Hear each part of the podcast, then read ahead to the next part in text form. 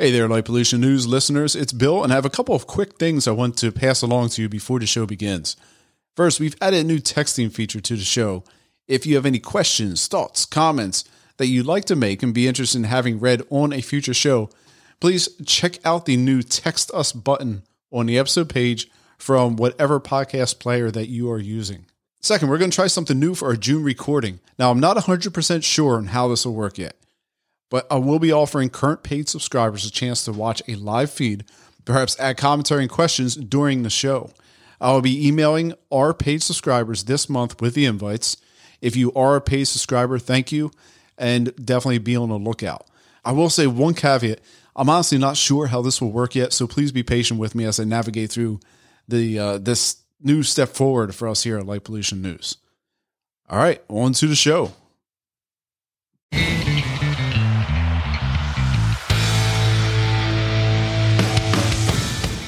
Light Pollution News, November 2023, Asphalt Dreams. Whoa, what a panel we have today, including Matthias Schmidt of National Park Service's Cedar Breaks National Monument, Ben Chappell of the Narrowband YouTube channel, and environmental educator Mr. Frank Torina. This month, the sphere is alive. Will the sphere be the shape of things to come? How do animals like sea turtles and deer see the world? Chicago's House of Horror continues this gruesome march through history. And how would you feel about a lit ring atop your car? It's time for another Light Pollution News, friends. All this and way more coming right up.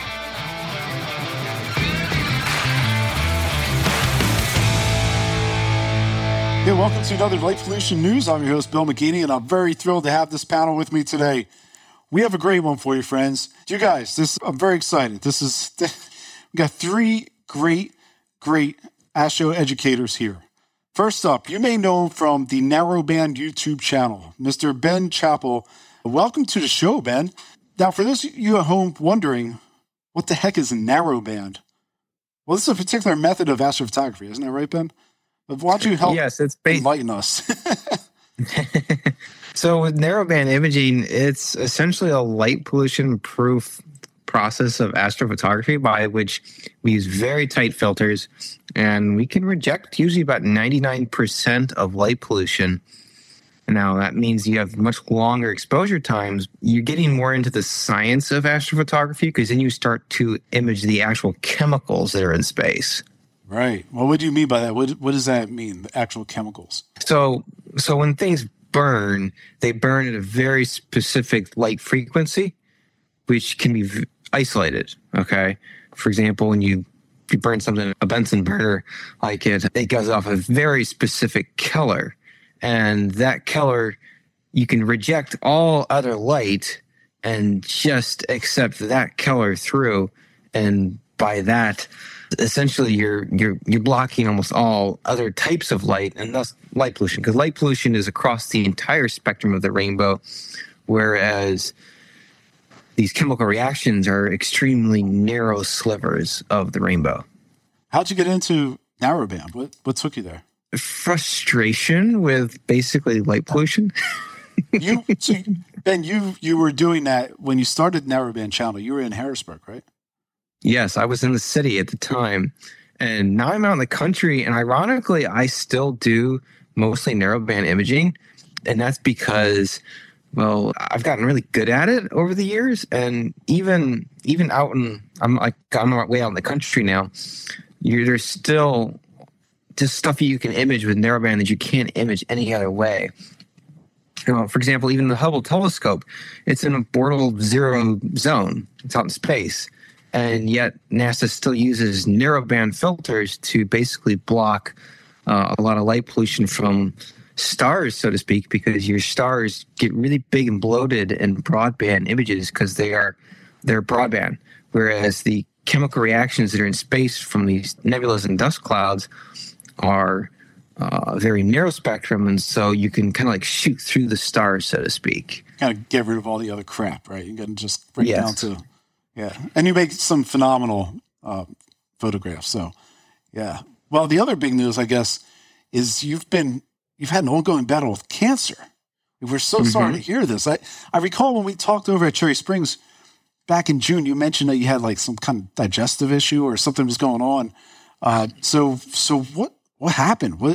What's going on? Well, I've lost about close to 50 pounds total, I think, a little bit after we had talked to Cherry Springs. And actually, I found out that I had cancer just a couple days after you and I talked, really. Wow. Basically, I got home and I hadn't been able to eat in such a long time that, like, something was up and basically it's cancer is what it is. And you're an amend, is that right? Or I guess I don't know how recurring this actual cancer is. It's surprisingly, I've had three other college buddies contact me and say, "Hey, I've got the exact same cancer as you do." Oh, geez, what college you go to? I gotta make sure. I know, each of them's a little bit different. What were they feeding you guys? He's got colon cancer. Another guy, he had kidney cancer. Mine was just in the stomach. It was on the inside wall, and I was having issues with eating. I was basically starving to death because I couldn't eat. Wow. Well, and I had dropped almost 50 pounds. I got down to about 140 pounds, and it was just skin and bones, you know. And now my weight's back up. I'm like back up 25 pounds now, as of us recording this, which is great news because I'm on the mend. Excellent. Well, yeah, moving in the right direction. Thank God. That must have been really terrifying because you have two small kids, right? I have four small kids. Okay. Well, it's a little yeah. But I had three when we talked to Cherry Springs, and my wife gave birth, of course, about the same time as we found out I had cancer. So, oh my God. Wow. What a roller coaster. Yeah. Oh, and chemo is bare. I'll tell you what. Wow. Well, let's shift subjects over to Matthias. You're in Utah, is that right? Or is that where I'm guessing you're at? No, I'm in Southwest Utah. Yes, you're correct. Southwest Utah. Okay. So you're dark sky coordinator for National Park Service in Cedar Breaks. Is that right? Yeah, Cedar Breaks National Monument. And I know you're an eclipse chaser. Matthias, why don't you? So I guess you probably didn't have too far to go. Like, how was this past eclipse? This probably was. It was really good. We had several programs going on in Cedar Breaks. And I worked with my colleagues in Zion at the Visitor Center. We were just outside the path of annularity. So we got an 89.2% partial eclipse. If you would have driven 15 miles north, you would have gotten an 89.3% annular eclipse, where the moon's disk is centered perfectly in the disk of the sun.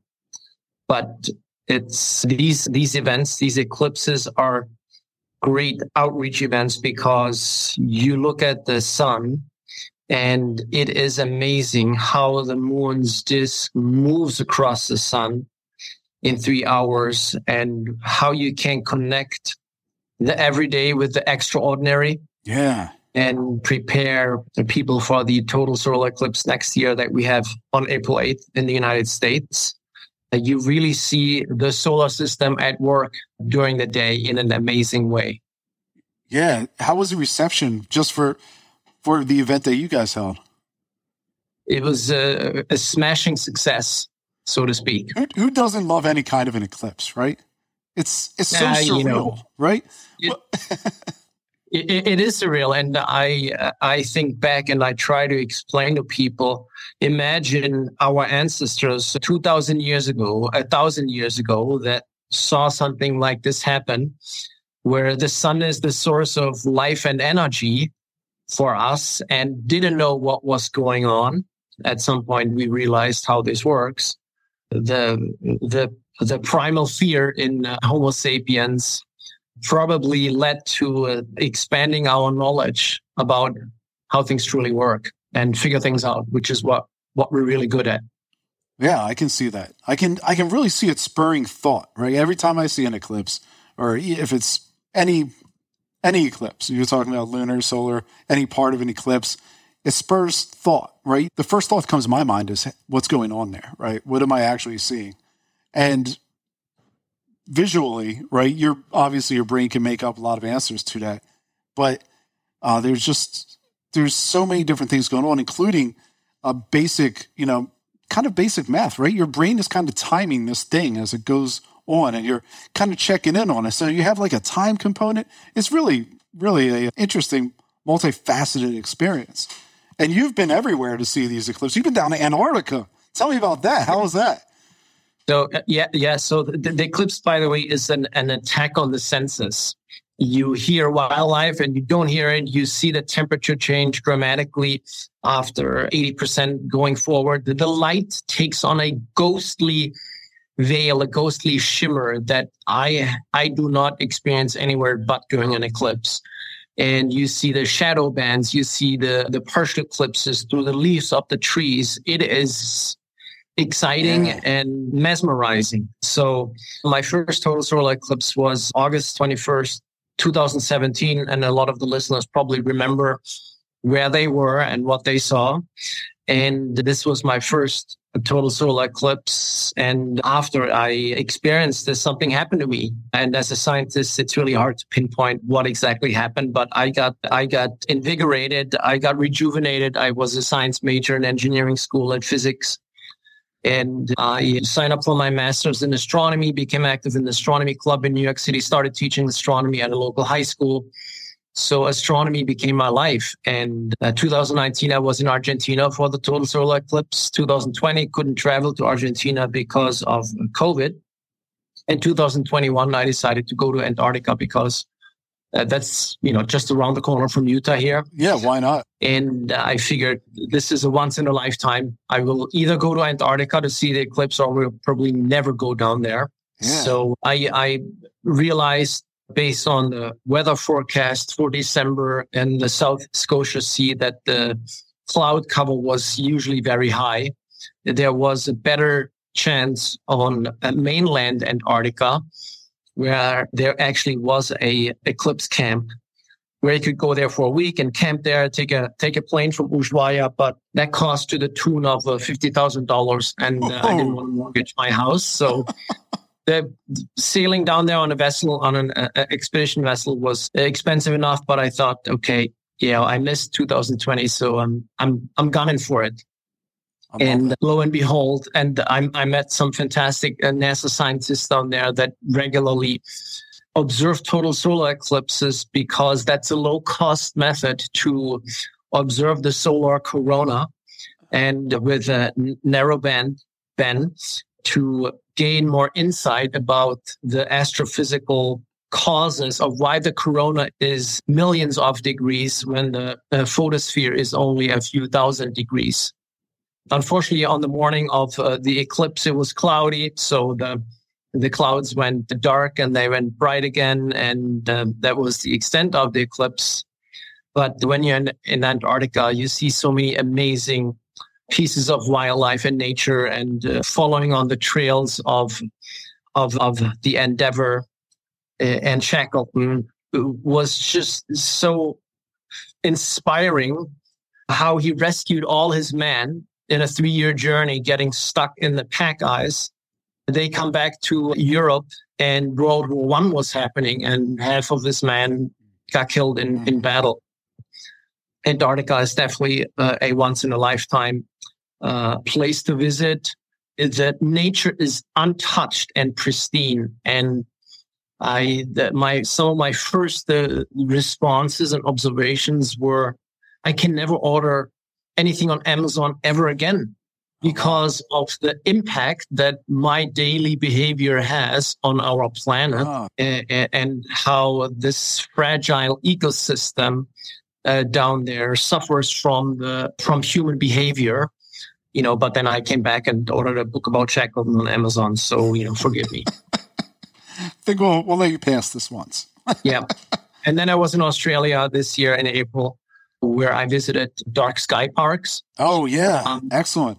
Yeah. They learn more about how they work. And the Southern Hemisphere is just stunning, the Southern Milky Way and the constellations. So I live a very adventurous life. I don't have kids or wife. So I spend all my free money on chasing eclipses and astronomy equipment. Wow. Well, we all wish to step in your shoes now. Thanks, Matthias. I love this story about the eclipse. Frank, it's been a while. It's been a couple months. Do you have any good? I want to hear some good eclipse stories. You got anything good? No, Matthias, I think what happened to you when you saw your first eclipse is the sense of awe. you know, you get this sense of, well, the same thing happened to me. We saw the total eclipse back in 2017, and the feeling I got when it was completely dark was like nothing I'd ever experienced before. Like, you know, you get tingles and, you know, you have the smile on your face. You can't help it. And everybody, you know, in this big parking lot where we were set up, you know, was just happy and smiling. And I started looking into the literature on awe, and awe generates a whole bunch of sort of positive psychosocial reactions in people. So people who experience awe a lot of the time, you know, frequently or occasionally, they are more altruistic, they're more empathetic, they're more compassionate. They see themselves as part of a bigger, you know, community. So there's this positive, you know, reaction to experiencing awe. And I did the same thing. I started right after the eclipse. I went and bought my first telescope. I started doing astrophotography. And so, you know, in the 5 or 6 years since, that's pretty much been my main hobby, pretty much my life. So, yeah, I think that's kind of what you're feeling. And that definitely is what I felt. Craig, I know last time you were on, we didn't have a chance to speak about this. And I know you have the Night Sky Resource Center. Why don't you tell folks a little bit about what that is? So the Night Sky Resource Center is my blog and my website. It basically allows me to do a few things. One, it lets me sort of ruminate and write on light pollution and night sky topics.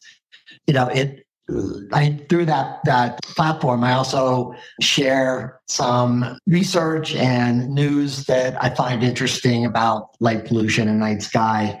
And, you know, I hope I also provide some inspiration and for people to protect the night sky and to appreciate the night sky. And I do that through connecting to my astrophotography. And hopefully that kind of inspires people to you know, have that, seek out that type of experience. Right. Really, it's just, Frank, it's wonderfully written. Oh, thank you. This great blog you have over there. Thanks. Yeah, it's a lot of fun. And, you know, it's just really a vehicle that allows me to kind of continue to contribute to the night sky movement. Okay. Well, I hope all of you guys had a chance to look at the moon last night. Evidently, it was International Observe the Moon. Like, Matthias, did you guys have anything for that? I know there's 3,000. They said there are 3,000 events going on around North America. Yeah, last night we didn't have a public event. The Cedar Breaks is closed now for the season because we're at over 10,000 feet. And we closed the ranger station last week, but we want to provide stargazing in the winter. We'll have a new building that we can use. We care about our visitors' health, and we'll have a little fire/heating elements so that we can go outside, look at the stars. They're amazing in the winter, and then warm up and then, you know, kind of go back and forth. So that's one of the plans that we do a little bit differently starting in January this year. My boss also had the insightful idea to start and offer solar observing.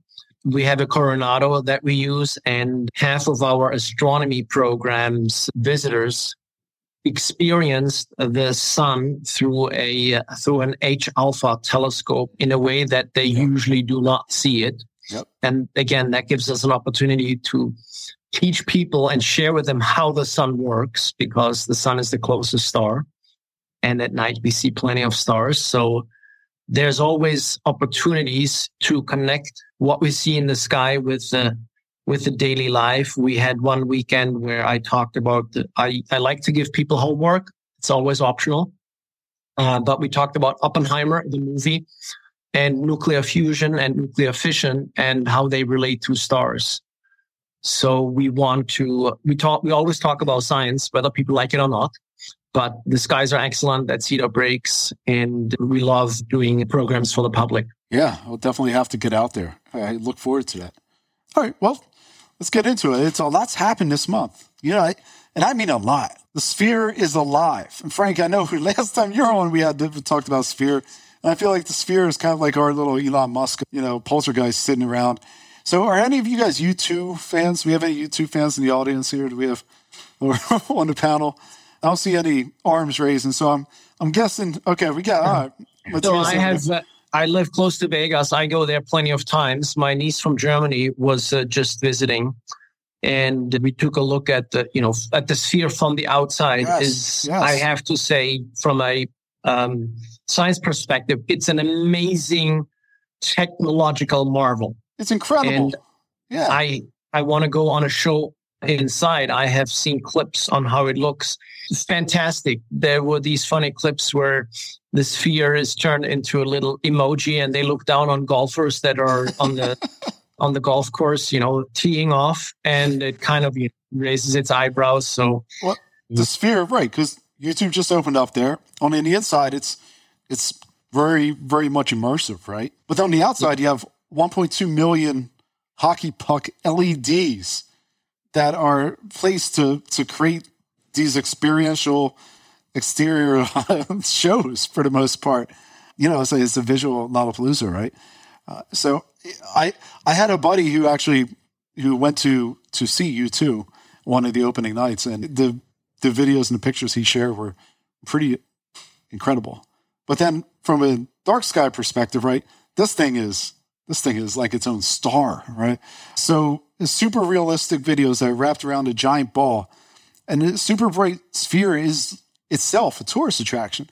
Matthias, I don't know if you've driven down it, right? It's causing traffic jams. People actually step out to pull off to the side and they want to photograph with it and get some videos and kind of share what they're seeing out there. I'm sure when F1 comes, it's going to, again, be the centerpiece of their nice passless racing schedule. So the idea of the sphere for you at home came from James Dolan of Madison Square Garden, the same organization that owns the Knicks and the Rangers.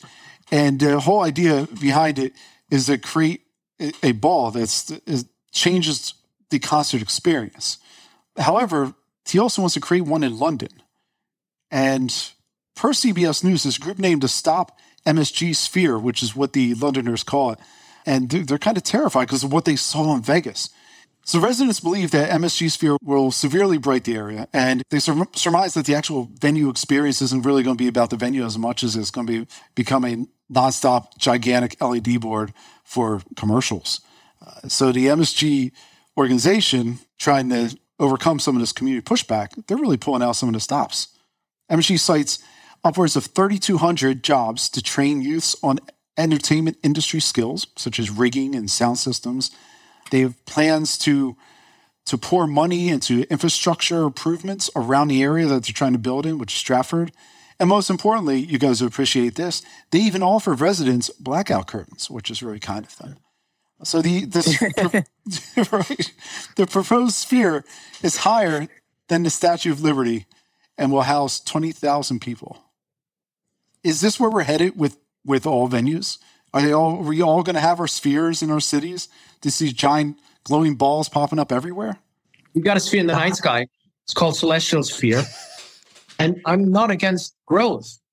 I'm for growth as long as it is mindful and where we use our resources in a way that it's sustainable. People want to be entertained.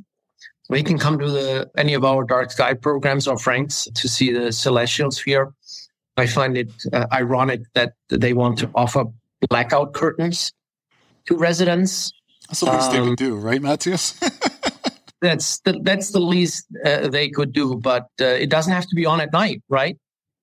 So you can turn it off at night. You can turn it into the Celestial Sphere, and people go like, "Oh wow, where can I see this in nature?" So. Yeah, I'm encouraged by the pushback that we're seeing for a lot of these things, right? I think the last time I was on, we talked about the LED billboards in Miami and, the pushback that they were getting on that, basically from citizen groups. They were saying like, no way, we don't want this. The same thing happening in London hopefully will have an impact. So I'm encouraged by that.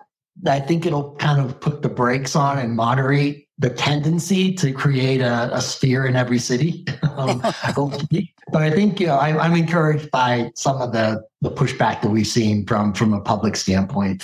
Yeah. And to your point, Frank, in Miami, we actually have some good news on that, where they actually Miami is not going to put up those billboards. They want to put up billboards all throughout the downtown, which we're not talking about a dark area, but at the same time, they want to put up large electronic billboards in parks, in green space that they already have. So the community successfully was able to push that back. So kudos to Miami. There is actually policies being developed in Las Vegas that regulate the brightness of some of these LED screens. And I know this because I work for a trade show company. We're out there all the time. And I fellow employees have already been to the Sphere. And they say it's incredible, but it's an experience unlike any other, kind of like, but he didn't really talk about it that much as if it was like mind-blowing, like I would see something in nature. Right. I think someone from the Las Vegas community, I think it might have been the city. I'm on the Colorado Plateau Dark Sky Cooperative. We put on quarterly programs to educate the residents and government, state, local agencies about the benefits of the dark skies of the Colorado Plateau. And that person from Las Vegas took what we presented in terms of the effects on people's health, their circadian rhythm, by these excessive lights in big cities, including the Sphere. It is something, there's something in preserving dark skies and protecting them for everyone that people can learn about and use as leverage to share with others. This is what we're doing, and this is not just the potential impact, this is impact that we can prove scientifically how this affects the circadian rhythm of people, their mental health and life and wildlife, and et cetera, et cetera. When we moved to the country, my wife and I slept so much better because we had true darkness at night. Yeah, Ben. In the city, we had room darkening blinds. And despite 2 layers of those room darkening blinds, I could still get up at night and walk through the house without tripping over anything because so much light was coming through the windows despite my blinds. Ben, I always look at it because I live here in Philadelphia, but we at the current moment have a situation where we actually have a natural night. And nighttime is such a miserable experience for most people. Right, Ben, to your point, like it's just such a miserable experience. You don't get good sleep. You always have someone doing something that's affecting you. Like your neighbor's always doing something that's affecting you. Right? Oh yeah, the New York City, the city that never sleeps, it's just not healthy. No. I lived in New York City for 15 years. I have direct evidence on what it can do to people's health and minds. Well, Matthias, on that note, let's offset the talk of the Sphere here with Frank. To your point, some small grassroots efforts we're seeing, because we are seeing stuff come up from the bottom. And now in Chicagoland, we have the Forest District of DuPage County, which is actually budgeting for some major dark sky upgrades in the parts of the district that are actually lit. Breckenridge is attempting to become a certified dark sky community, a feat that's estimated to cost the town around $3.6 million in presumed retrofits and other compliance-related activities. Breckenridge started down this journey back in 2007 and originally set the deadline for compliance by 2022, but has since moved the finish line out to 2025. There's a study this month in the Journal of Urban Affairs that offers up some practical guidance for communities to actually mitigate light pollution, building upon the example of Flagstaff.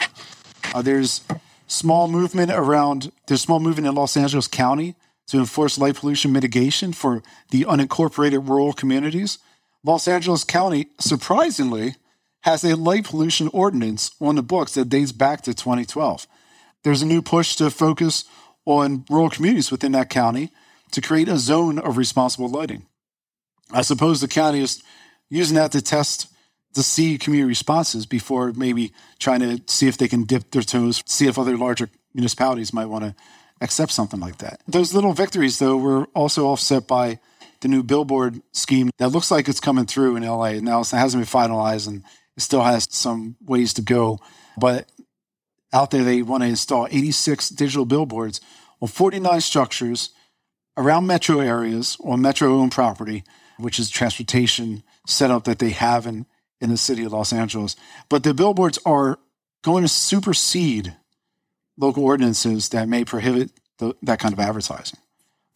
So, and that response, you know, I know, Frank, we spoke about this in a prior episode. It looks like there's some people who actually support this and other people who actually, you know, are pretty dead set against it. You see community going against it, but then on the other side, the benefactors, city government, iron workers, electrical worker unions, they're looking at it as, hey, this is great, you know, jobs for everyone. This is going to be a real big boon. So these little facilities and devices that we create for light pollution, they have multiple stakeholders on both sides, right?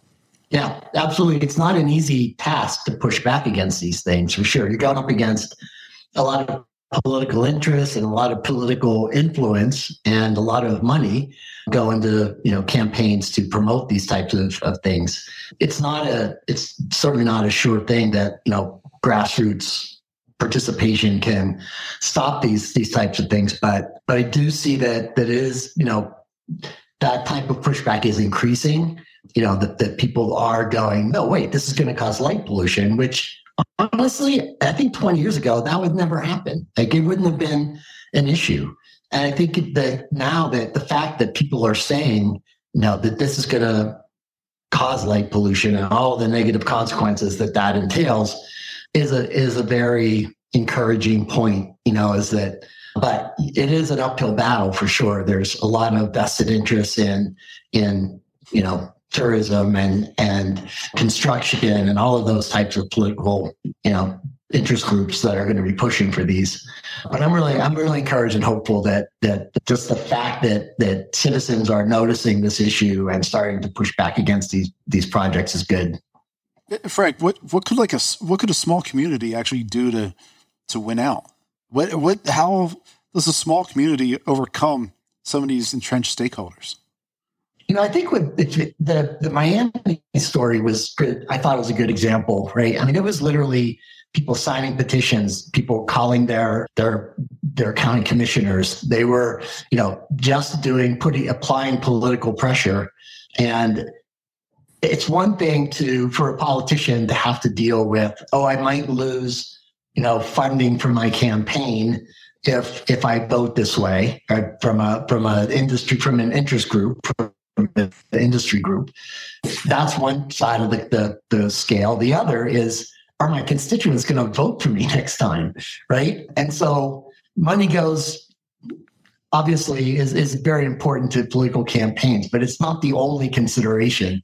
If you, especially in a small area like a county or a municipality, if you upset the wrong group of constituents, you're likely not going to get elected, no matter how much money you have from industry groups. So I think that there is a lot of power in you know, citizen participation, and I think especially in those local jurisdictions like that. Yeah. We'll see how that plays out in LA. Yeah. You look at something like San Jose, where the community is very much against billboards coming in, and the only people who voted no against it were the two mayoral candidates. Everyone else voted yes on that. And then you go out to Miami, where there was such a revolt that they essentially had to find a different path. So yeah, you know, and I'm sure that the politicians in Miami, you know, may have lost some funding for their campaign from certain interest groups that didn't like the way they voted. You know, that may well be the case, but I think they also, you know, politicians are also good at reading the winds, the political winds, and knowing whether something's a political winner or a loser, and, you know, and voting against those financial interests if need be. I hope the best in LA. Well, I know you guys are all in astrophotography, so I got a question. Have you guys witnessed Blue Walker 3 pass? Have you seen this guy in the sky at all? No. So now, when observed 3 times over the past year, Blue Walker 3 at a magnitude of 0.46 and 0.4. So for those of you at home who are not familiar with the star brightness magnitude scale, bright objects range from negative 0.6, which is Venus, say to 2 for North Star. The negative in this case actually really means it's really bright, with a higher number, say of 7, is about as dim as you could go with just your eyes. Blue Walker 3 crossed at a brightness of 0.4 twice. That's very bright. Keep in mind the magnitude scale is logarithmic. So when I say 0.4 versus a magnitude of 6, we're really talking 0.4 was 100 times brighter than the 6 magnitude pass. The IAU, the International Astronomical Union, recommends that all satellites in low Earth orbit do not exceed a brightness of 7. So the good news here is that there's a stakeholder coalition that formed in April of 2022, the CPS, and they've been working with the makers of Blue Walker 3, AST, Space Mobile. On the face of things, it appears that AST is receptive to the concerns of astronomers, although AST plans to launch upwards of 90 of these large satellites for their broadband network, nicknaming the constellation of Bluebirds. You got to love the gumption of satellite companies, too. You guys enjoy this? AST's mission statement sounds like a trite AI-generated motto. AST aims to alleviate poverty, spur economic development, and save lives. May God bless them. I hope they can cure cancer along the way. All of this entered into the news due to a recent study that assessed the brightness of Blue Walker, the Blue Walker antenna unfolding in the relationship of bright satellites by its height above the horizon and angle shared by the observer, satellite, and sun. So there's now a study. Actually, people went out and studied the brightness of satellites, including the Blue Walker satellite.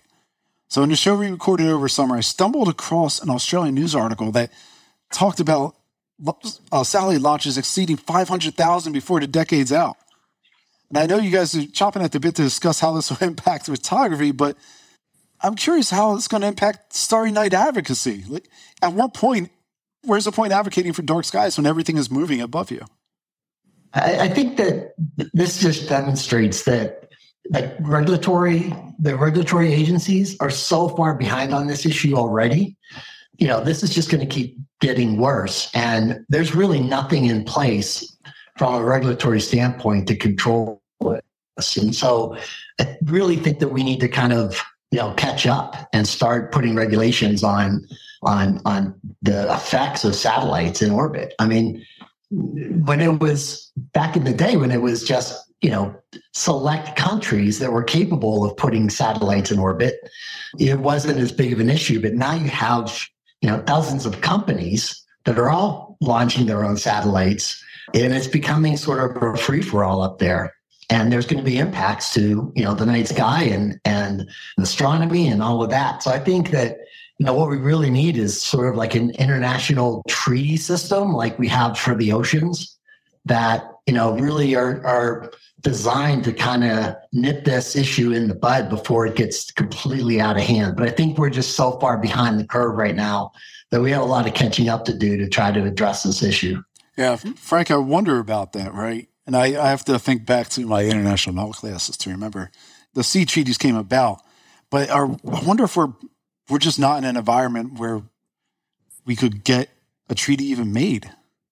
Yeah, that's a good point. I think that is a challenge right now politically, you know, and there's going to be a lot of pushback against it. I think keeping, you know, space open to anybody is going to be is a very appealing position for a lot of people and a lot of companies.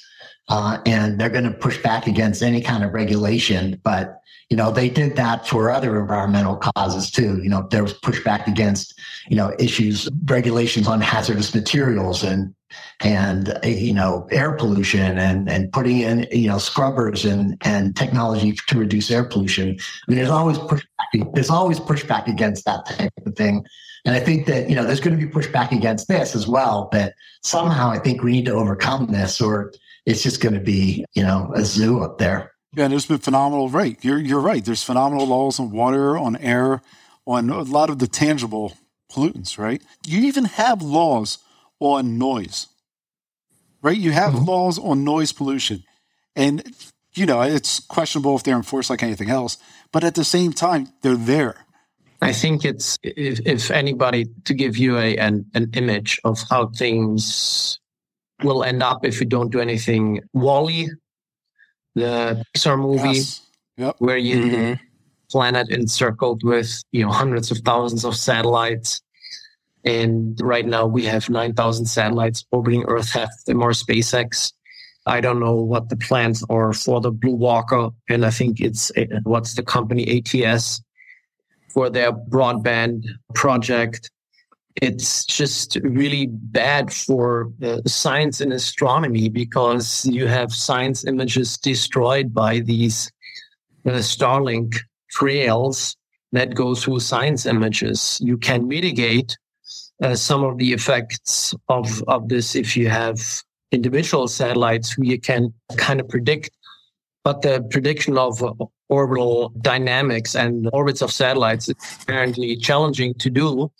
So, yeah, I agree with Frank. We have to come up with a reasonable regulation and expect from companies that they adhere to this. And it's not like the Wild West up there. We have technology to mitigate the albedo and the reflectance of the satellites. And it's just another battleground for people that are passionate about the night sky to educate the public about, you know, what this does, no matter how cool it is to see a Starlink satellite, the train launch in the sky. Do you think it's going to affect culturally how people look at night? Is this going to be a cultural change as well? I think it has to be. Yeah, I think it has to be partly cultural to develop that regulatory system, right? And there has to be some sort of cultural shift. And I think we're seeing the beginning of that, right? Where we're starting to get more people to, you know, be aware of the issue. And you know, that's the first step, right? But there needs to be a better understanding that, you know, that there are actual impacts and effects on humans and the environment from increasing the overall brightness of the night sky. And I think that's the kind of one of the first things that has to happen. You know, litigation is another kind of driver of policy change. You know, you can get some good lawsuits at the right stakeholders. Well, how about this, Frank? You know, litigation is definitely a way, but what about if you have constellation of military satellites up there and stuff becomes so unhinged that you lose your domain awareness on the ground, right? Like you actually have a tactical disadvantage because now there's just all this space junk up there, all these satellites flying around, and you know, I don't know. Yeah, I mean, could there be national security issues with, you know, with interfering with military satellites? I don't know, but that's something that I think would be something that would put this issue on firmly on the public agenda, right? If the Pentagon came out and said that, yeah, all these satellites are kind of messing with our ability to track our enemies, you know, across the world. Yeah, that's gonna raise some eyebrows, right? So those are the types of things that need to happen to kind of drive this policy change to doing something about the, you know, the vast increase in number of satellites up there. Yeah, so I think that's kind of one of the things that needs to happen. And part of that, like you said, is a cultural change. Well, it's not a very optimistic tale of the future there, but.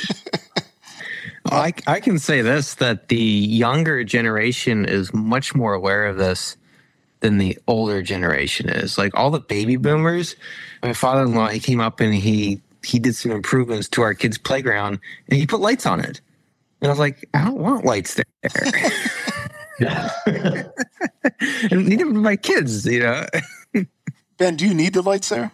Is it that dark? I know you live in the country. Okay. My parents go out at night and they say, you need lights out here. And I go out at night and I'm like, I can see just fine. Yeah. I have this, I ask because, you know, obviously living in Philadelphia, at night, especially a cloudy night, it is not dark. It is like a moonlit night. You can see in front of you. You can get a small amount of color without light in a cloudy night here in Philly. And you can't. Good luck. You know, I'm sure Matias out in Cedar Breaks, that doesn't work the same way. But here you definitely can. But hey. Yeah. And I know the big thing here, like China is like the giant in the future of these future regulations, because they're going to have a big say in things. And I will say this, like, my wife and I, we watch a lot of Chinese and Korean dramas and so forth, and they don't seem to be very aware of this stuff at all.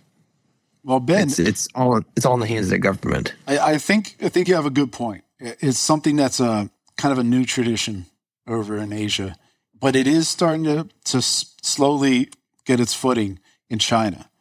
Yes, it definitely is. So I would think that from a research side, China probably has the same incentives that American researchers would have. And if I recall, I think there were some Chinese observatories on that coalition that brought about that study of the satellites. So, but anyway, I think it's a curious question, right? As we're wondering. We're kind of looking ahead into the future, and I know you guys are astrophotographers, and this is going to ruin all of your photos going down the line when we get to have 500,000 satellites up there. But we'll see how it all plays out, I guess. Well, now is a great time to take a little quick breather. What do you say? I want to thank my panel, Frank Turina, Ben Chappell, and Ben Chappell. Ben, I'm dying with your name. And Matthias, I got that one right. Matthias Schmidt. Here at Light Pollution News, we're coming up on our one-year anniversary. I want to thank all of you at home who started out with us in the journey this year. I really want to thank you for your generous support, helping us to be able to bring you all the news in, of, and around light pollution each month. I do have a favor to ask. Do you like what we provide? Are you enjoying the show? Do you think we have value? If so, we truly appreciate if you consider being a supporter. For only the cost of a cup of coffee each month, you can help us offset some of our operating expenses. Such costs include server space and production. The more costs we can cover, the more we'll be able to grow and offer. Thank you for considering being a supporter. You can find a link by clicking on the show notes for this very show.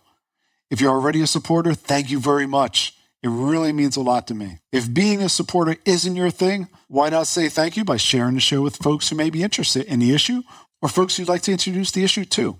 Did you know that you can direct people to specific chapters of the show too? So if you really want to highlight something specific you heard in the show, why not share with the timestamp? All you need to do is go to your podcast player and you can find the chapter and you can share that out.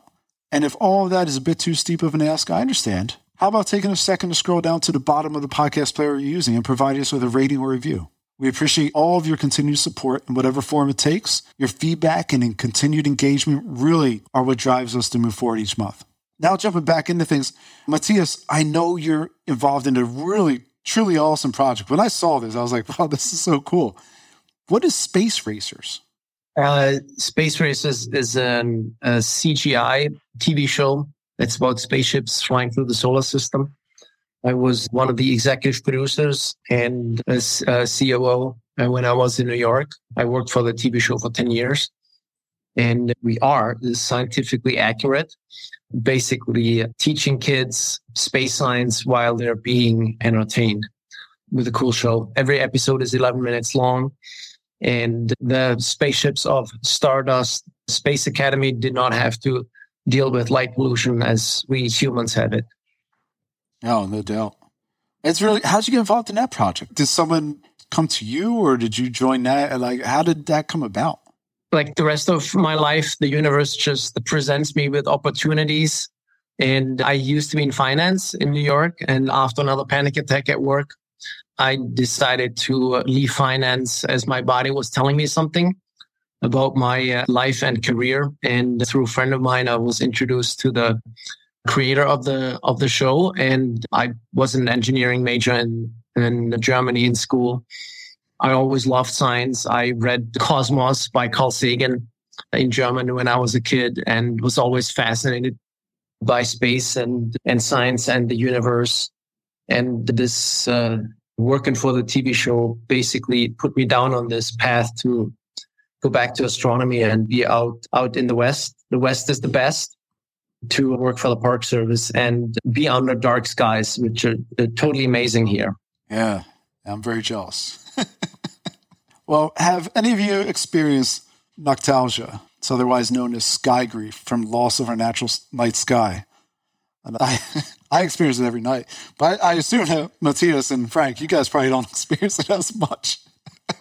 Yeah, I think sometimes when you're exposed to like a really nice resource and you see it start to degrade, it almost hits you worse, you know, because you're looking at what it can be. If I look to my west from where I live, it's nice. It's probably World 3 or 4 or something like that. If I look to my east towards Denver, it's Portal, you know, it's 9, you know, way to the eastern horizon.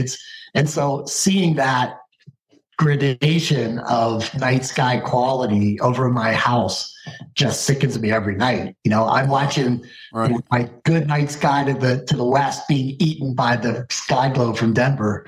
So yeah, it's a struggle for me. I definitely suffer from that. Well, Noctalgia comes to us from a letter that prior guest John Barentine helped author. I think it may be safe to say to some of the people who may not have Noctalgia, is this Veterans Affairs healthcare system in Pittsburgh. Check out this story. Did you know that 84% of U.S. military veterans suffer from moderate to severe depression, resulting in 20 suicides per day, culminating in 7,300 suicides over the span of a year? And apparently, depression tends to rise at night. So the Knights of Columbus, the Roman Catholic Fraternal Service Organization, raised $85,000 to put an observatory in for the Pittsburgh Veterans Affairs Hospital System. In a partnership with the Amateur Astronomers Association of Pittsburgh, many vets now have a way to exercise their night demons without turning to alcohol or other substances. I have a little clip here. I want you guys to take a listen to this video from Knights of Columbus. Huge for the Knights. They were first shocked by the cost, but they said, no, we're going to do it. This is important. And they raised the money. They've raised all the money for this. We visited 84 different assemblies and councils. That's where about 85% of the money come from that. I mean, the amateur astronomers have been great, helped us. I met Diane Turnchik, and she's going to be providing formal training for the veterans so that they can learn astronomy.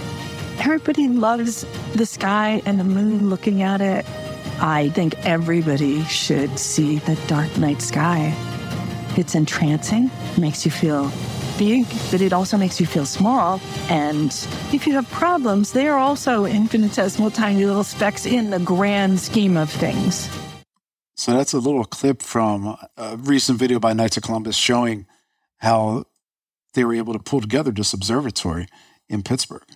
And I've always thought the main reason people don't actually enjoy nights because they don't have a way to engage with it. And it's like those folks who whine and complain about winter, right? You know, there are those of us who indulge in winter activities. You know, go skiing, skating. Matthias, you go ice climbing. I don't know if you're able to do that out there in Utah that much. You know, what are your thoughts on that? What are your thoughts? Is it because if you have a reason to enjoy night, you're going to actually appreciate it more, I assume, right? I mean, it seems logical. I think if you offer people the opportunity to, and here's the challenge, to get out of their comfort zone, right? A lot of people have a misunderstanding about what dark night skies are. And in relation to that, what dark sky advocacy means. Most people think that when you propose dark skies and light mitigation strategies that you turn off all the lights and that will decrease safety and the bad guys will come out of the woodworks and break into your homes and crime rates will increase on the street. None of this, which has been proven by data about public health.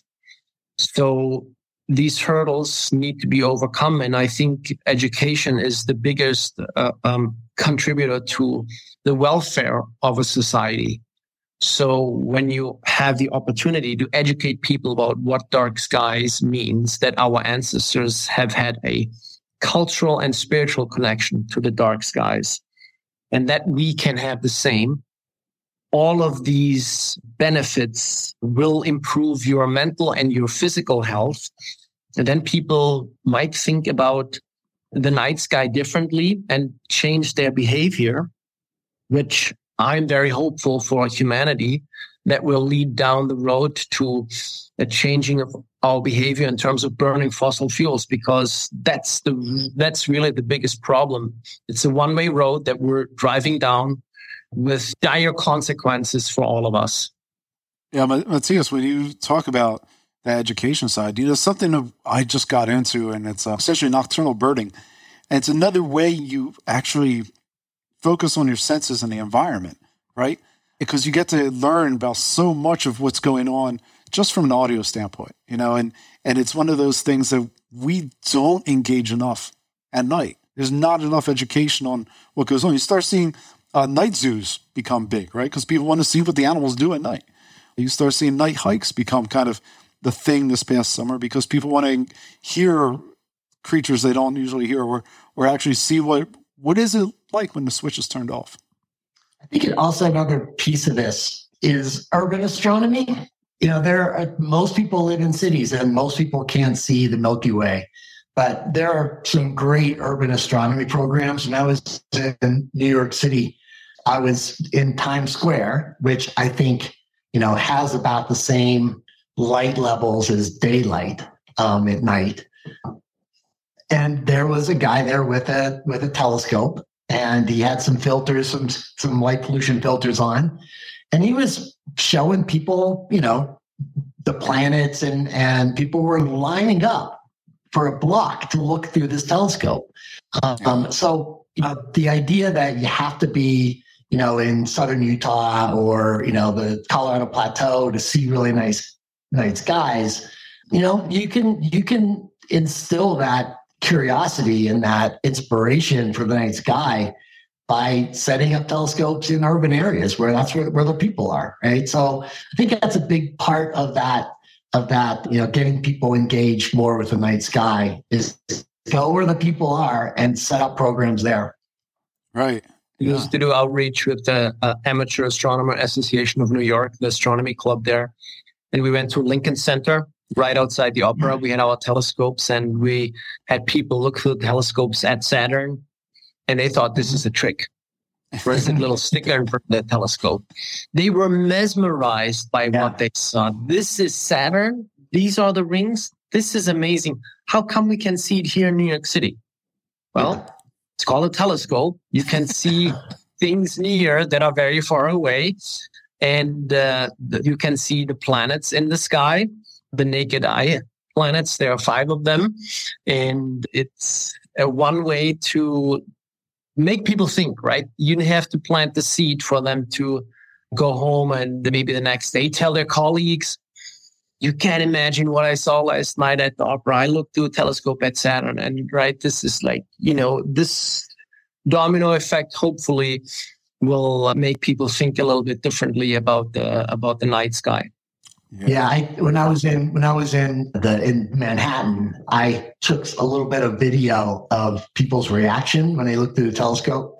It was great. I have to find it somewhere. I'll put it on my website or something. But it was such a cool response that he was getting from people looking through his telescope. It was just, some of them were almost like on the verge of tears. It was so exciting, and they couldn't believe that they were actually seeing Saturn and Jupiter and the moons. And, so it's a really powerful, effect because those people are much more likely to care about the night sky now. And they're more likely to go to the West and see a really dark sky and do some astrotourism, things like that. So I think that's I think it's great to draw people into the dark sky areas, but I think trying to instill that sense of amazement and awe in an urban area where you have, tens of millions of people living is the way to go. Yeah. And people are starting to notice when they go out there and they see the scope, they're starting to make that connection between why they don't see as much as they could see, going out to a dark sky reserve and then coming back to where they live. They're starting to make that connection. Now, who knows how it's going to play out, but they're, the connection's starting to be made. So the best people to bring to tears by looking through a telescope in New York were actually the Jets fans because they're really used to being brought to tears by something that they see. Yeah. So. Well, I don't know. I can't speak much to that because the Eagles lost to the Jets last week, but that was embarrassing. We won't talk much further on that one. Moving on to ecology, there's big news this month. Very sad news coming out of Chicago. Per CNN, more than 1,000 birds killed in one night at one Chicago building at McCormick Place. I should note that other sources cited just under 1,000, but the impact remains somewhere around 1,000. McCormick Place is the convention center complex in Chicago, and it has a gruesome history of bird deaths. Over the past 40 years, McCormick Place has killed 40,000 birds. From NPR, the Lights Out program, Chicago is great, provided no one actually has to obey the guidelines for turning off their lights at night.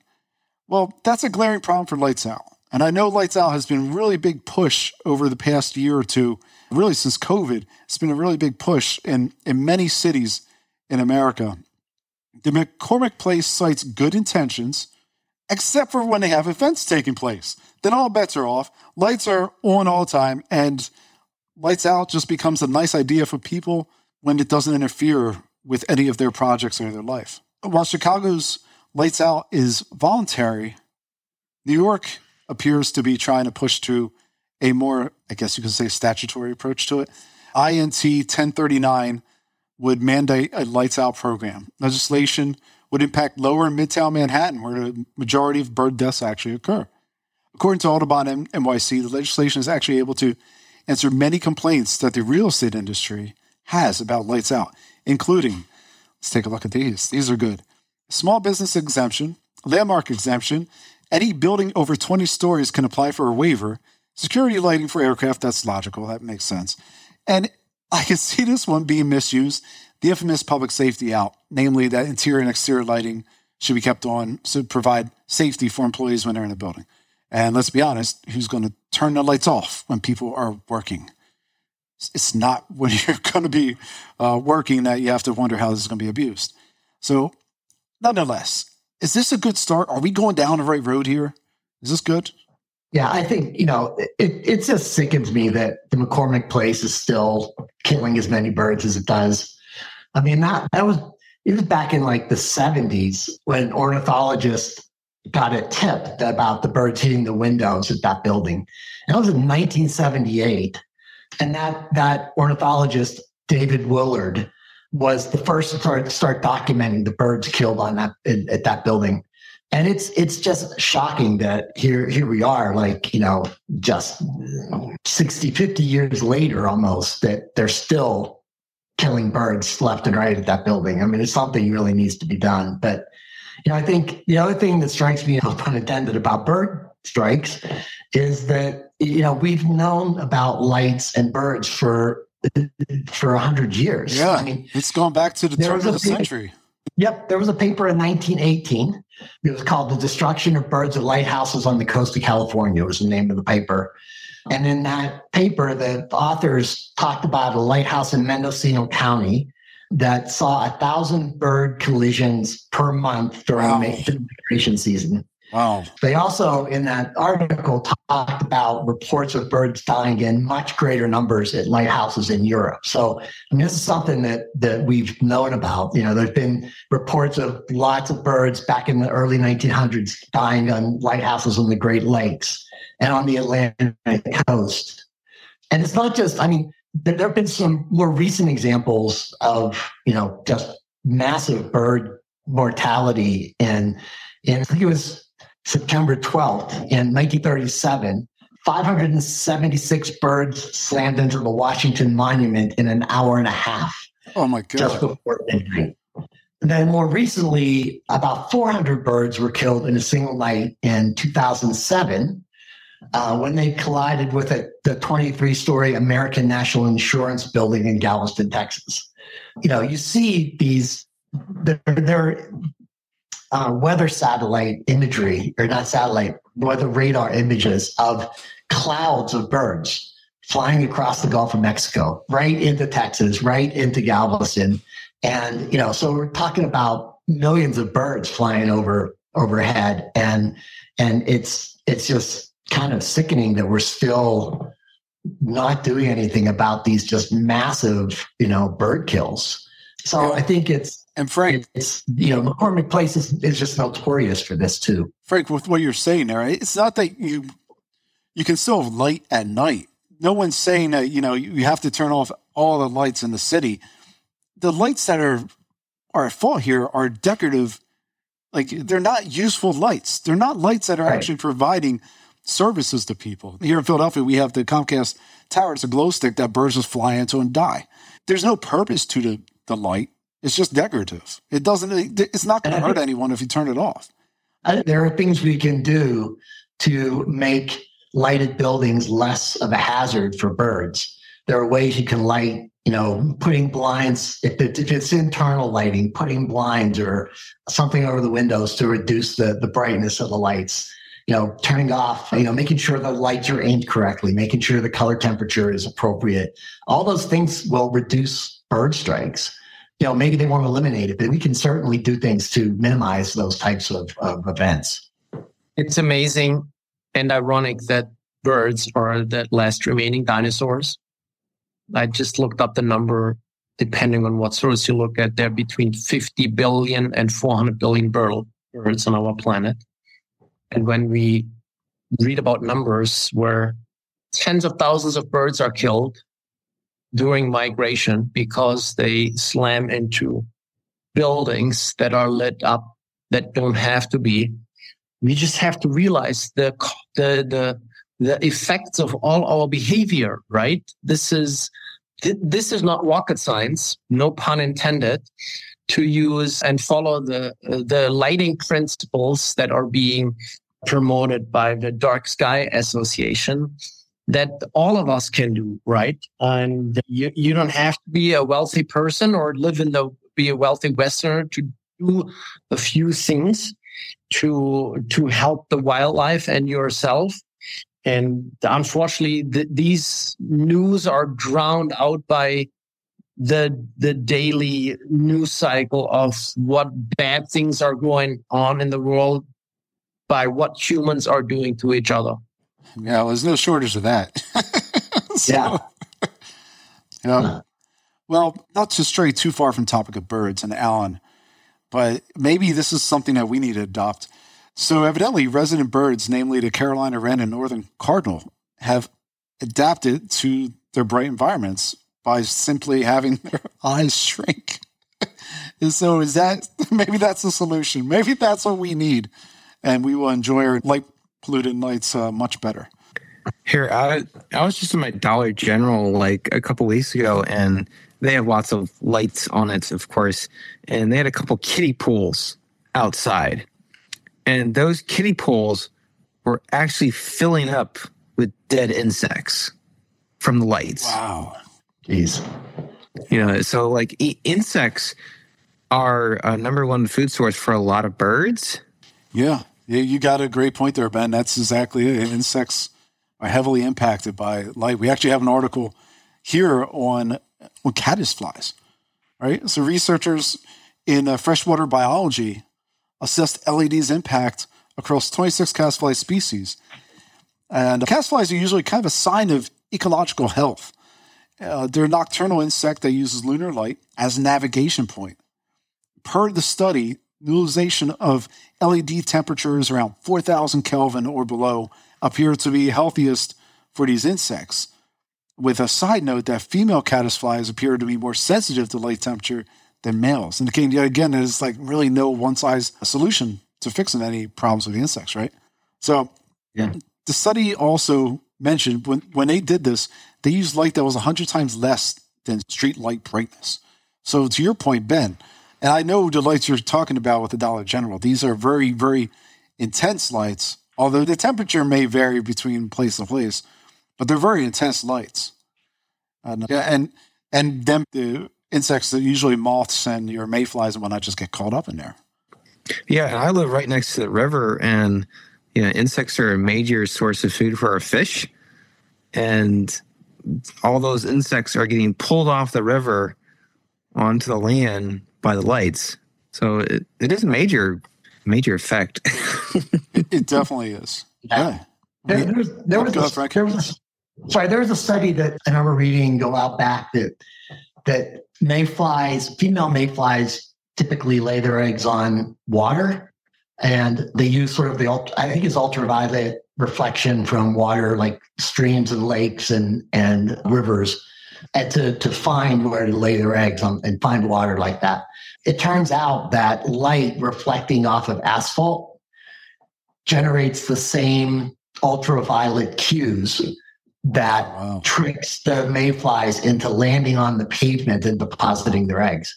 So there are pictures of this one bridge that has streetlights over it, and there are millions of mayflies just all over the top of this bridge because they think that the light reflecting off the asphalt is actually water. And so they end up laying their eggs there and then getting, killed. So yeah, it's a big issue. And there are things like that are just sort of these unintended consequences of lighting things like that. Yeah. Well, did you guys see this one? There's an NPR piece that similarly, how sea turtles actually understand light. So there's an NPR piece that looked at how they looked to see how hatchlings gravitate towards light, and then what they can do to kind of to build more protections for them. As you guys have known from just listening to this show, that there's many communities that actually implement ecological friendly lighting on the shores. However, sea turtles still don't make it from hatchling to adult. And a common thread in that is that you have places on the coast that still have a resistance to implementing ecologically safe nighttime practices within their facility. So the light is extending outward over onto the beach.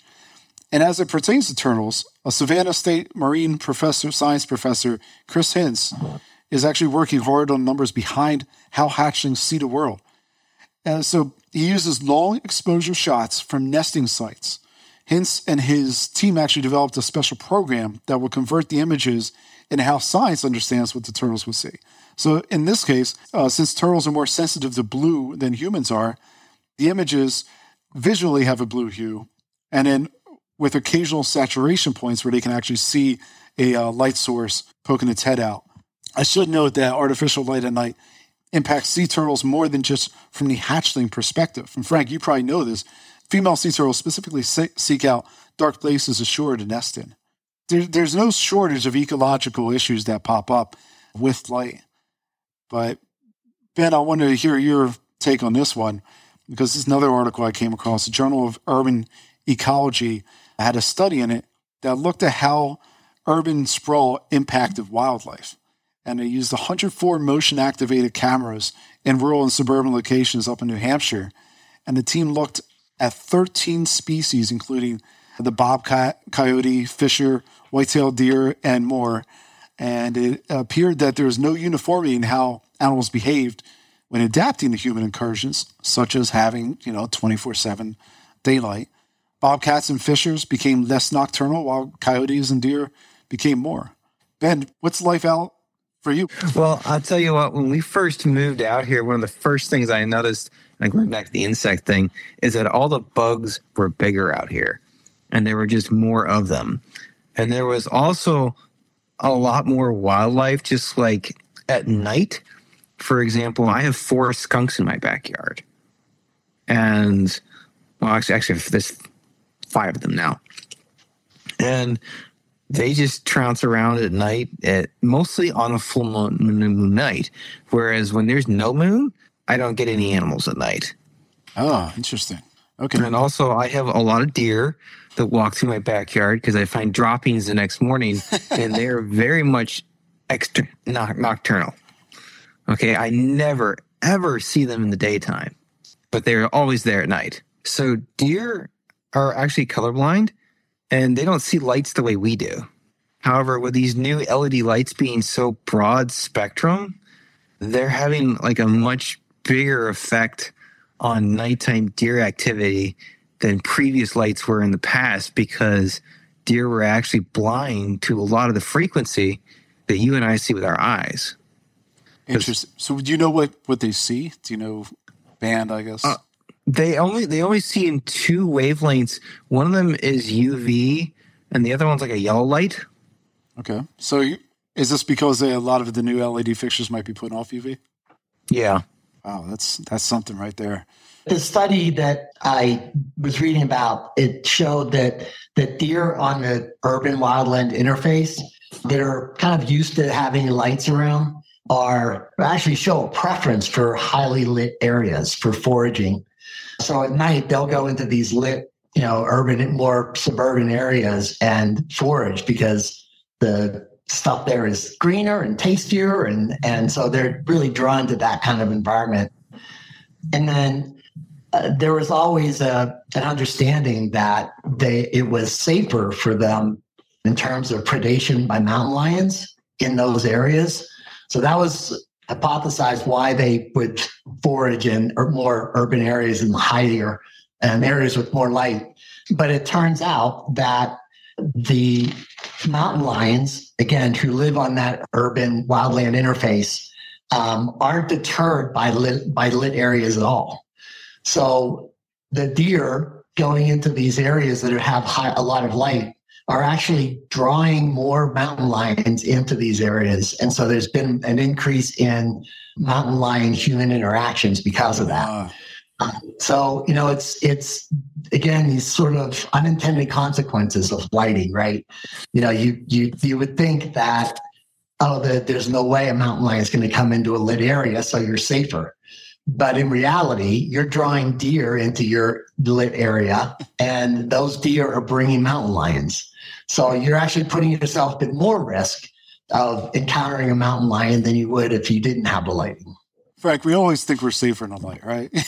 There's no way anything's going to happen. We're in light, all right? Exactly. There you go. That's even for animals. That's great. That's a good little... One of the worst things that has happened to light management in the last 10 years is the distribution of these highly efficient blue LED lights. Blue LED lights scatter much more easily. They are a significant source of light pollution. They are energy efficient, which reduces energy costs, which is a good thing. However, these LED lights now are way too bright. You could have a lot less intense LED lights and still save even more money. These are one of the things, like Frank said, the unintended consequences of our actions. And to turn back the clock is really difficult. This will take a concerted effort by not just industry, but also by the utilities companies that have the domain over the street and neighborhood lights, and convincing a utility to do something that moves like an ocean cruiser is really going to be a good luck. Yeah. Well, keeping in line with your thoughts here, Matthias, is street lighting is interesting. And the way we think about lights from a community standpoint is interesting, right? So there's a community up in Wyoming, which, we have small towns, right? These small communities want to kind of preserve the rural character, which they include is a nighttime and natural night. And you have a community up there, Lander, Wyoming, which is around 7,500 people. And this is trying to switch over to LED street lighting. However, they're actually trying to do it in a responsible way and give responsible covers to keep the light aimed directly where it needs to be, try and get community input on where they feel like they need more intensity, less intensity, see if they can actually bring down the lights over the course of the night. So when you get to, in the wee hours when no one's out there, you don't need to have as much light for there's just not as much foot traffic, or your downtown's, not as busy. However, this contrasts greatly with places like Norfolk, Virginia, which, you're just going to get these new ultra-bright lights and you're going to like it. You're not even get a shield on it. You don't have a choice of getting a shield on it. Or you have, say, in Frederick, Maryland, which was very much the same, but they would give you some shielding so it wouldn't go in your house, which is very kind of them. Why is there this big discrepancy between small communities and large areas that should, in theory, have more human capital with more of they should have much more to draw from? Why don't they do any of this legwork? The community of Springdale, which is a gateway community to Zion National Park, became a dark sky community in July. It took a long time for them to go down this path and execute their dark sky program and light management, especially the public lights, but it was possible to get the citizens on board because they all share the same space. Now, if you have a larger community, for example, a few cities that are close by, or Las Vegas, let's go back to Las Vegas, the sphere, people live in different neighborhoods, right? So the people in the northern part of Las Vegas versus the people in Henderson, are you going at community by community? How can you convince your neighbors and say, we're wasting energy, we're wasting money, look at the night sky, it's so beautiful, I just saw the stars while I was up at Cedar Breaks over the weekend, and your neighbor is probably going to look at you dumbfounded and has this innate sense of dark means fear, right? Dark is like fear, and it's not good. So you lived in New York way too long. I did. I saw more stars on Broadway than in the night sky, but I wasn't really aware of, I was aware that we didn't see stars because I traveled around the world and I saw the night skies. But until I moved out here, I was not aware of this amazing effort that the Park Service, the state parks, the local communities have undertaken by preserving these dark skies. And people come out here on a regular basis for our public programs, and they're blown away. But we need a lot more to be blown away, not just the few, 1,000 people that come here in the summer. I think it's just noise. There's so many issues people care about in their daily lives. Light management is probably really low on their wish list. Yeah. I think you have more competing interests in larger communities. I think it comes down to that, and any kind of political change in a larger jurisdiction is always going to be a little more challenging because you have to deal with a lot of competing interests. Frank, more so than a small community. Frank, I would say in these large communities, it's much more. To me, it seems very bureaucratic, and there's a lot less direct democratic interaction. There's a lot less one-for-one. So what happens is you have a organization of government who has no tie to the citizens, right? They don't have to worry about any elections or anything. They're just a bureaucratic institution. They can do whatever they feel is in the best interest of the city without having any input on what's coming from, and how the individual neighborhoods would prefer to have certain setups. That's how it comes across to me. I don't know. I would agree with that too. You are, in a smaller community, you are dealing more on a one-to-one basis with people as opposed to, larger jurisdictions where you may have a larger bureaucracy and more layers and more, stakeholders and all of that. It gets more complex, and it's just a little more challenging to get any kind of, policy or approach passed. And I wonder about the culture of some of these organizations too, be it a utility or be it, a streets department or some organization that's responsible for helping provide just basic rudimentary, lighting and road safety and whatnot. And I wonder about, the people who get placed in those positions. So people are hired in. Do you guys know, is this something, and Frank, you might be being in the educational sector, do city planners, do civic engineers have any kind of environmental background? Yeah, I think definitely city planners tend to have a lot of times it's landscape architecture or, they do have some environmental coursework and requirements in their job descriptions. But I think they, like any other position, are subject to, like, as I was talking about before, that political influence, right? And I think that's kind of the driver for a lot of the decision-making that happens. When I was talking before about politicians sort of being able to sense the political winds and act in a way that's going to enhance their opportunities to get reelected, and sometimes that overrides the financial influence from interest groups, right? But sometimes it doesn't. So sometimes the money does talk, right? And I think maybe in larger communities or larger jurisdictions, it's a little easier to go, or their politicians may be more likely to respond to the financial interests that help them get reelected. Yeah. Does anybody know about when I was at the Lick Observatory for a visit? I think it's San Jose They put into effect some regulation to preserve the darkness by not switching to LED lights. They have a distinct yellow glow. I think the high-pressure sodium bulbs that they still use, which help maintain the skies for science at the Lick Observatory. I wonder if anybody has any knowledge about that and how that worked, or maybe, when people listen to the podcast, they can, comment. Yeah, I'm not aware. Frank, are you aware? I know around Tucson and Flagstaff and other communities that have observatories nearby, they do prefer, I think, as far as my knowledge goes, they do prefer the more amber lights. So they do prefer the high pressure sodiums. They're trying to prevent the wholesale transition to LEDs because of the blue spike.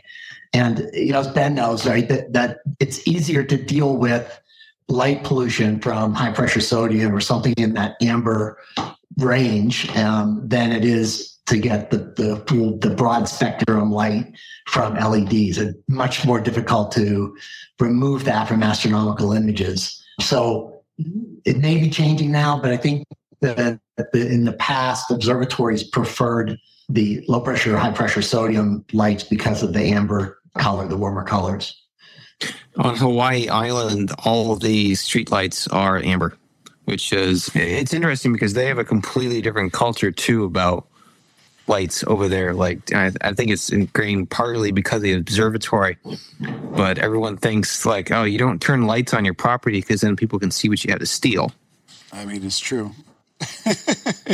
Yeah. I've, yeah. Well, how would you guys like an actual streetlight in your house?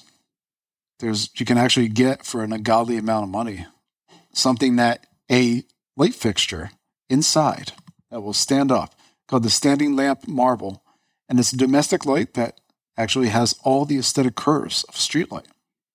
I mention this because there's a article, or actually I guess a quasi white paper that came out looking at how streetlights are actually going to change the way we think of our cities, and it's not just that, right here we're talking about what kind of lighting fixtures or we should be using or how do different communities respond to lighting. Streetlights are going to be talking. They're going to be part of a network, right? They're going to be saying, hey, there's some open parking spots here. The city can generate more revenue. Hey, here's the weather in this area. Here's what, the temperature, 32 degrees, 33 degrees, 31 degrees over here. Traffic volume, air quality meters, noise pollution violations. It's going to be doing everything. They're not going to be less streetlights. If it can do all this, there's not going to be less streetlights. We're going to have more streetlights. Here in Philly, they have aggressive plans for installing cameras on a lot of streetlights. I think they even passed some kind of, I think the city even put in effect some kind of a privacy code or some other stuff. I don't know. I wasn't informed on it, but, being a citizen, I guess that's not something you need to worry about. Have you guys heard of Li-Fi? Like L-I-F-I? So Li-Fi is the provision of so you get internet access, but it comes through the light of streetlights. So neighborhoods will get access to the internet through their streetlights. It's been several years since this has kind of hit the news, and I'm sure it's moving forward. So that's part of what you're talking about. So you can get that you'll get your internet access to the streetlights through this Wi-Fi system, which is kind of crazy. It really is moving that way.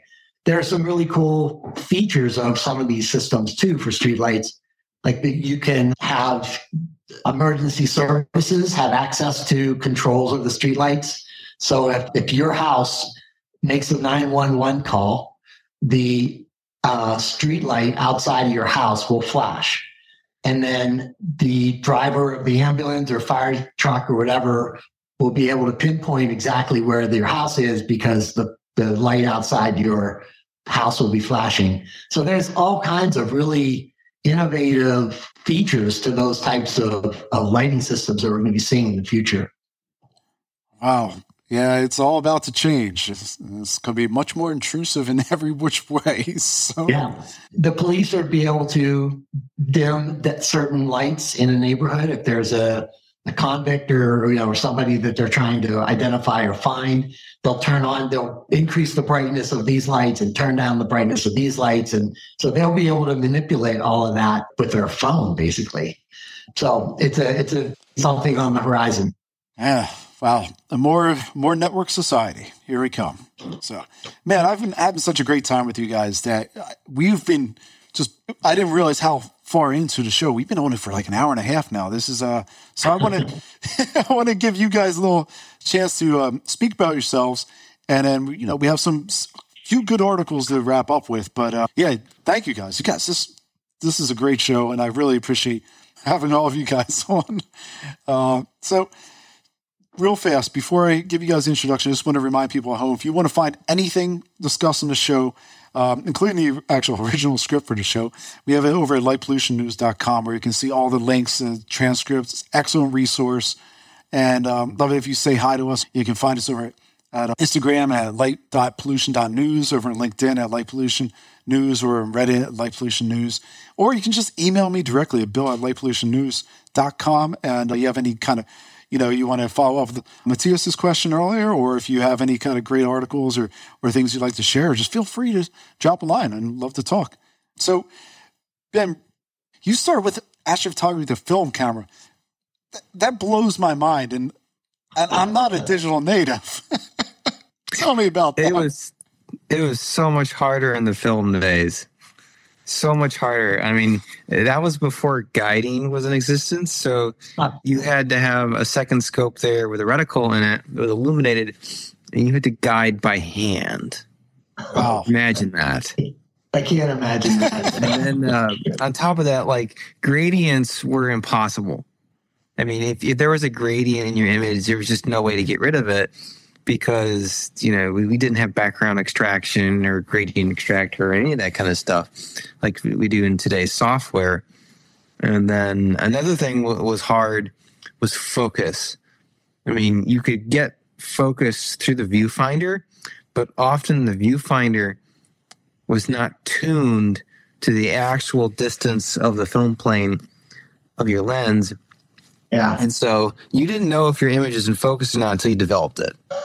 So how many successful shots did you have, Ben? I'm curious about the ratio here. Usually it was about 1 in 10. Now, are you talking about just setting up a camera to take long exposure photos of, say, the Orion Nebula? Is that what's going on here? Yeah, usually it was 1 in 10 successful shots, like. And also, like, back then, you took one image usually because it was long exposure. It wasn't stacks of images.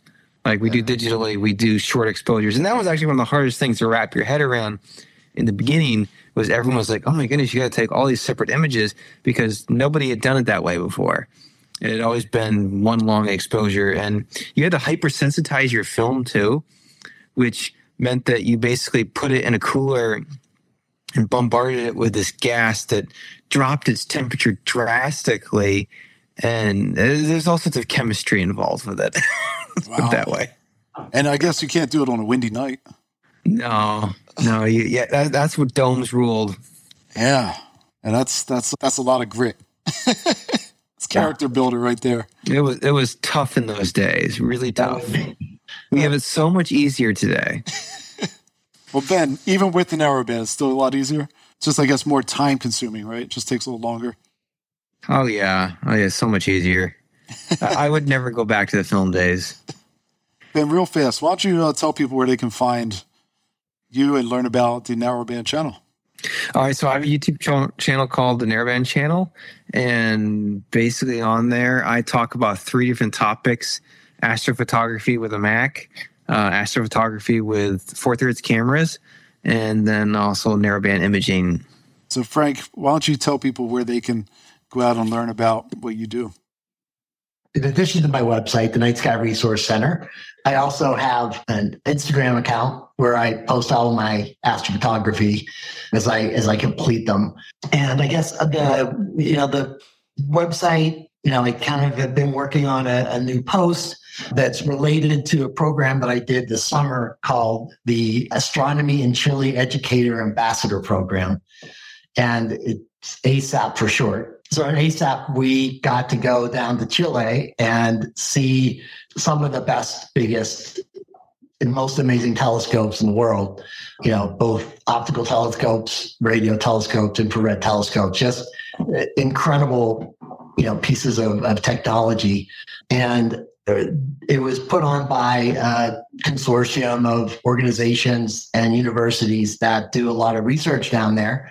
And in return for this behind the scenes, you know, tour of these facilities, we need to come back to the U.S. and do some presentations on that they're working on in Chile, and basically why we're investing all this money and time and effort into a country in South America. And, you know, we went to a series of observatories in a place called Cerro Tololo in Chile, another one just nearby called Cerro Pichon. Cerro Pichon has some amazing telescopes like Gemini South. It's basically a twin of a telescope in Hawaii called Gemini North. So the two scopes are the Gemini scopes, doing some just amazing astronomy. Another one there is called SOAR, S-O-A-R. I can't remember what it stands for, but you can look it up. Another just really cutting edge telescope down there that's in some of the darkest skies in the world. And then there's the Rubin telescope, which is coming online next year, that will be doing a full sky survey just continuously over and over again. So within a few days, we'll be able to see if anything has changed. Got to see that. And we also went to another observatory, radio astronomy observatory called ALMA, the Atacama Large Millimeter Array. Wow. What did you do down there, Frank? What did you miss? Is there anything you missed with? I don't know. It was incredible. It was a trip of a lifetime.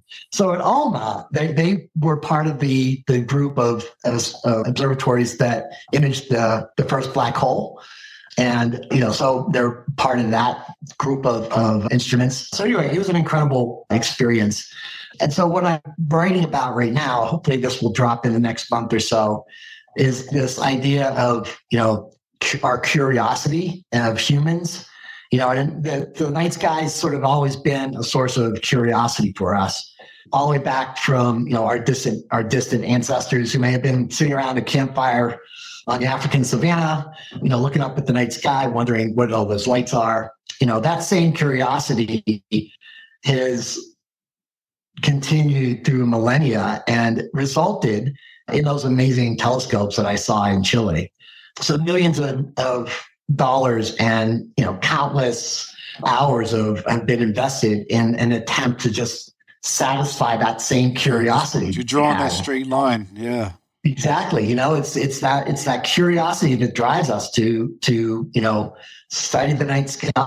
And, you know, basically we're trying to answer the same questions about those tiny little specks of light that we saw when, you know, we were just living on savanna in Africa. So that's my next blog post. And again, hopefully that'll drop soon. Looking very much forward to that. Yeah. Can't wait. Keep us in a loop, Frank. Over. Will do. Matthias, man, jack of all trades. Master of none. What is going on with the National Park Service and what's some great things you can tell us? I encourage people to go visit their national park in their vicinity. Go visit their state park. Go to the Dark Sky website to see if there are any dark sky parks in their vicinity where they live. Just sit out in your backyard and look at the sky, or when you go camping. And just try to be mindful when you're outside at night. There are plenty of free apps that you can hold up and figure out what this bright light is, whether it's a planet or a star or a satellite or a UFO. Actually, you know, I think when they fly by our solar system with their space technology, they just lock their doors because they don't want any one of us to get in there. But yeah, this, you know, the night sky is about connecting with our ancestry and with our natural cycle of seasons and day and night. We all benefit from using a little less light and being open with each other a little bit more. Yeah. And to Ben's point earlier, you know, your sleep is so much better. And people, it's a thing now, people wear masks to bed, right? Because they don't have any dark place in their apartment or their house, wherever they're at. Yeah. All right. Well, I only have 3 more articles here. That's it, guys. But these are good ones. First off, Ben, Next summer, if I roll in with a Mustang Mach-E that has a U-shaped LED ring on its roof, how would you feel? Well, first off, I've always wanted a Mustang. Again. I've already had one. But I'd probably be like, that's pretty obnoxious. Yeah. So Ford is toying with the idea of putting a lit ring around the exterior of their roof. And it's not going to be just a Mach-E, but it is still, this is all speculation, what they're trying to do with it. But is this so the helicopters can see the car? I don't know. Yeah, there was many years ago, policemen, the lights on the roofs were in the shape of a V. And it was cool because from the side and from the front, you could see the lights, but also from a helicopter in the air, you could see what direction the cop car was going. There you go. Yeah. I think this one idea is that it could signify when you have auto, as in the human control driving, activated. Also, I'm sure there's going to be some aesthetical appeal to it. People are going to, want to play with the lighting, or it could be a charge. Say red, not charged, green charged. We'll see. Man, find a way to put those LED strips anywhere. You know, it's even better. So cheap, and at work we use them all the time. And I'm in the trade show exhibit industry, and we put them everywhere now. And everything is so freaking bright now. Everybody's booth is white, and you just get lost in this sea of brightness. Yeah. Well, I feel like over time it's going to have dimmable elements to this, right? Like. Right now, it's kind of like the beginning of the technology. It's all gone mainstream, super cheap.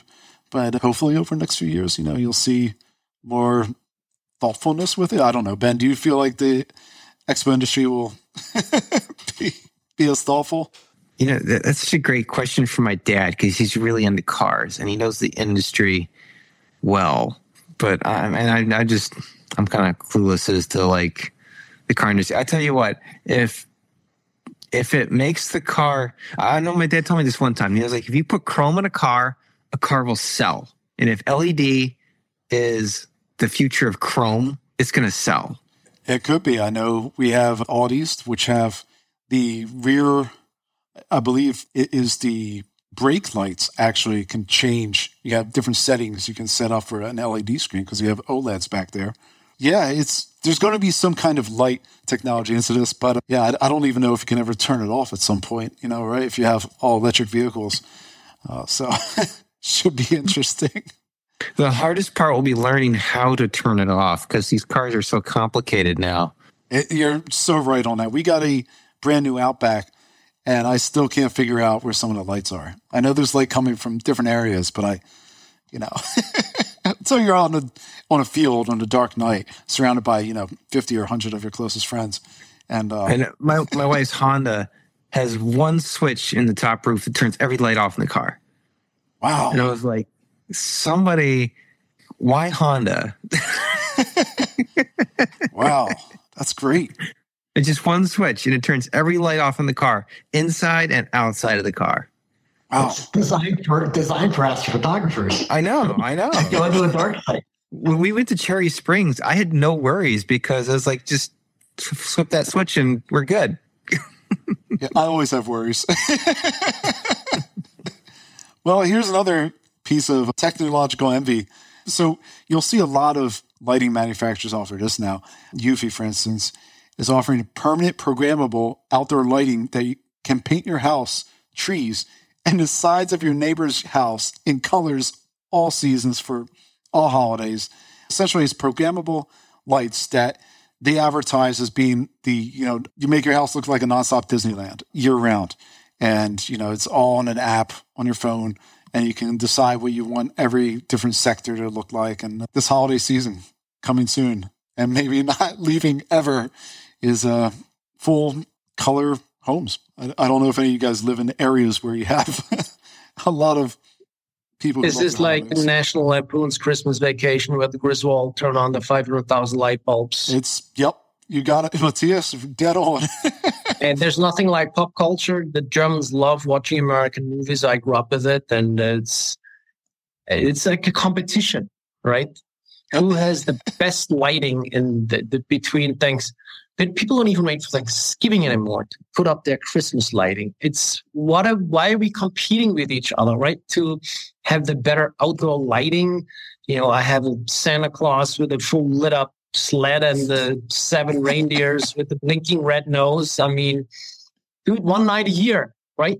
Just like we have an international dark sky day or dark sky week where we turn off lights, you go all out one night a year. The day before Christmas, light up the whole town for what I care and then stop. It's ridiculous. Well, the good news, this technology, these programmable LEDs will be year round. So once you set it up, you can just keep reusing it. Awesome. Perfect. Yeah. All right. Final story today. This one I really love. This is my favorite story of the whole month. Without doubt, it's the coolest story in a month. So the Archangel Gabriel Orthodox Church in Williamsburg, Michigan, has a love affair with the night sky. This isn't in some remote part of the U.S. either. It's adjacent to Traverse City, Michigan. The church, which was built in 2020, was specified to design to allow for enjoying the night sky. Father Cyprian Striza, pastor of the parish, has a smartphone app that can turn off all the lights, includes interior, exterior, even parking lot lights. On nights referenced in the article, folks of his congregation will come together to watch northern lights in a fire pit behind the church. And unfortunately, per the article, that night that they discussed this was clouding out. But Striza believes that this ability to witness something so impressive aligns with his Greek Orthodox theology. Per the article, we believe that in this deep stillness, we encounter God. That's when the stillness becomes active. So active stillness is the fundamental in our spiritual experience. That's awesome. Going to leave you guys with that one, yep. Yeah, that's great. I think it's all, to me, it sort of goes back to awe, right? It's the night sky is the most awe-inspiring resource we have, in my opinion. And, you know, it's one thing to look at the Grand Canyon and be in awe, but to look at the night sky and really think about it is just awe-inspiring. And awe has always been historically associated with God and spirituality and the divine. So I think that's what they're driving at, is they're creating that sense of awe in people, and that's driving them to worship. I have ambivalent feelings about this, I have to say. I love connecting with people, whatever however they find their way to the night sky. And I grew up Catholic. I'm no longer following a monotheistic religion. And if it works, great. You know, I have found that when I talk about the universe and I say it's 13.8 billion years old and Earth and the solar system 4.5 billion, and people come and say, well, the Bible says the Earth is 6,000 years old, and they keep harping about it, and they try to drive their religious views into my program. Then I get annoyed because I don't go to church and stand up and say the science says the universe is 13.8 billion years old. So, but I go with Frank. You know, I want to be open-minded. I'm an American citizen. I accept all views, and I treasure the difference in views that we can have. If we can find a common ground and find the awe in the universe through stillness and dark skies, if on the second step, some people see God, I see another spiritual source, I'm all for it. There we have it. Matthias, Ben, Frank, thank you so much for joining the show. It's been a great one. I'm really, really thankful for you guys. We record the Light Pollution News Podcast once a month on Sundays around 4 p.m. Eastern Time. You can find us pretty much everywhere, even on YouTube, just by searching Light Pollution News. Gentlemen, I hope you had as much fun as I did. I love recording Sundays. This is my favorite time of the month. So thank you so much, guys. Closing out, I'm your host, Bill McGeaney, helping to shed the light only where it's needed. Have a great and safe November, everyone. And for those of you celebrating, happy early Thanksgiving.